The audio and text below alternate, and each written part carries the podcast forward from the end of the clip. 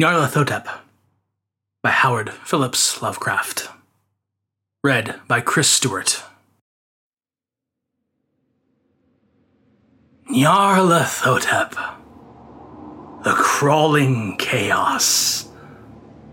I am the last. I will tell the audient void. I do not recall distinctly when it began, but it was months ago. The general tension was horrible. To a season of political and social upheaval was added a strange and brooding apprehension of hideous physical danger. A danger widespread and all embracing, such a danger as may be imagined only in the most terrible phantasms of the night. I recall that the people went about with pale and worried faces and whispered warnings and prophecies which no one dared consciously repeat or acknowledge to himself that he had heard. A sense of monstrous guilt was upon the land, and out of the abysses between the stars swept chill currents that made men shiver in the dark and lonely places. There was a demonic alteration in the sequence of the seasons. The autumn heat lingered fearsomely, and everyone felt that the world and perhaps the universe had passed from the control of the known gods or forces to that of the gods or forces which were unknown. And it was then that Nyarlathotep came out of Egypt. Who he was, none could tell, but he was of the old native blood and looked like a pharaoh. The Fellahin knelt when they saw him it could not say why. He said he had risen up out of the blackness of 27 centuries, and that he had heard messages of places not on this planet. Into the lands of civilization came Nyarlathotep, swarthy, slender, and sinister, always buying strange instruments of glass and metal and combining them into instruments yet stranger. He spoke much of the sciences, of electricity and psychology, and gave exhibitions of power which sent his spectators away speechless, yet which swelled his fame to exceeding magnitude. Men advised one another to see Nyarlathotep and shuddered. And where Nyarlathotep went, rest vanished. For the small hours were rent with the screams of nightmare. Never before had the screams of nightmare been such a public problem. Now the wise men almost wished they could forbid sleep in the small hours that the shrieks of cities might less horribly disturb the pale, pitying moonlight as it glimmered on green waters gliding under bridges, and old steeples crumbling against a sickly sky.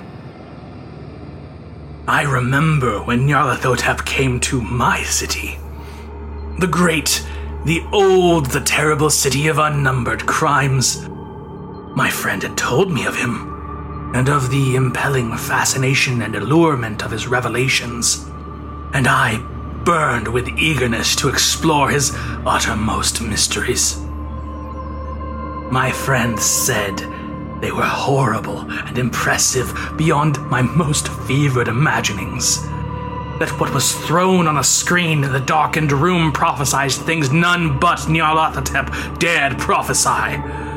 And that in the sputter of his sparks, there was taken from men that which had never been taken before, yet which showed only in the eyes. And I heard it hinted abroad that those who knew Nyarlathotep looked on sights which others saw not. It was in the hot autumn that I went through the night and the restless crowds to see Nyarlathotep. through the stifling night and up the endless stairs into the choking room. And shadowed on the screen, I saw hooded forms amidst ruins and yellow evil faces peering from behind fallen monuments. And I saw the world battling against blackness, against the waves of destruction from ultimate space, whirling, churning, struggling around the dimming, cooling sun. Then the sparks played amazingly around the heads of the spectators, and hair stood up on end, whilst shadows more grotesque than I can tell came out and squatted on the heads. And when I, who was colder and more scientific than the rest, mumbled a trembling protest about imposture and static electricity, Nyarlathotep drave us all out, down the dizzy stairs into the damp, hot, deserted midnight streets. I screamed aloud that I was not afraid, that I never could be afraid, and others screamed with me for solace.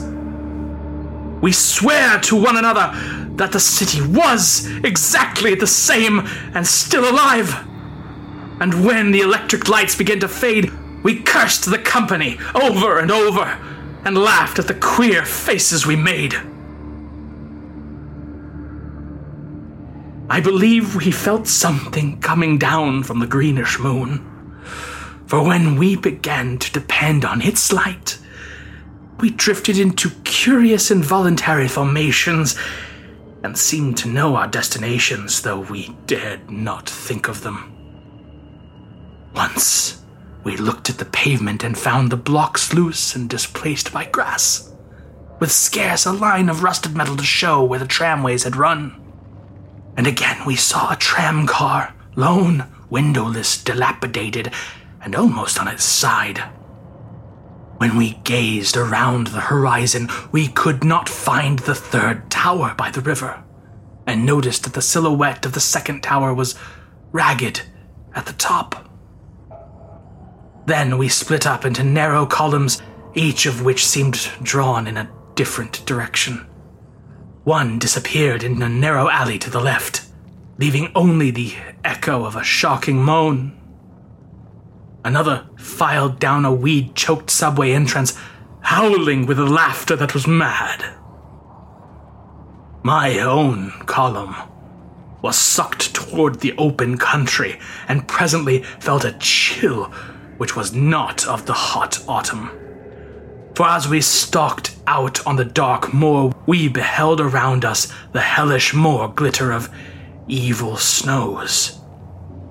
Trackless, inexplicable snows, swept asunder in one direction only, where lay a gulf all the blacker for its glittering walls. The column seemed very thin indeed, as it plodded dreamily into the gulf. I lingered behind. For the black rift in the green litten snow was frightful, and I thought I heard the reverberations of a disquieting wail as my companions vanished. But my power to linger was slight.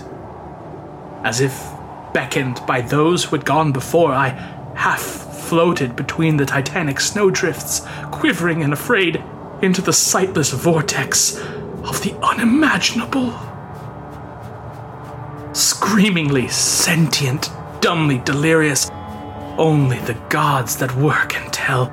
A sickened, sensitive shadow writhing in the hands that are not hands, and whirled blindly past ghastly midnights of rotting creation.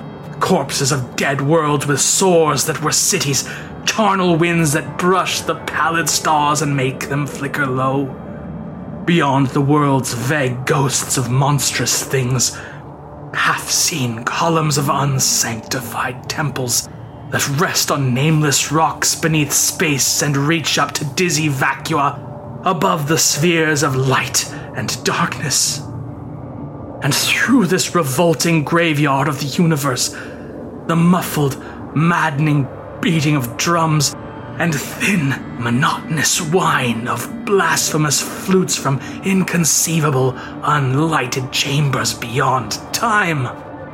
The detestable pounding and piping whereunto dance slowly, awkwardly and absurdly the gigantic, tenebrous ultimate gods. The blind, voiceless, mindless gargoyles whose soul is Nyarlathotep.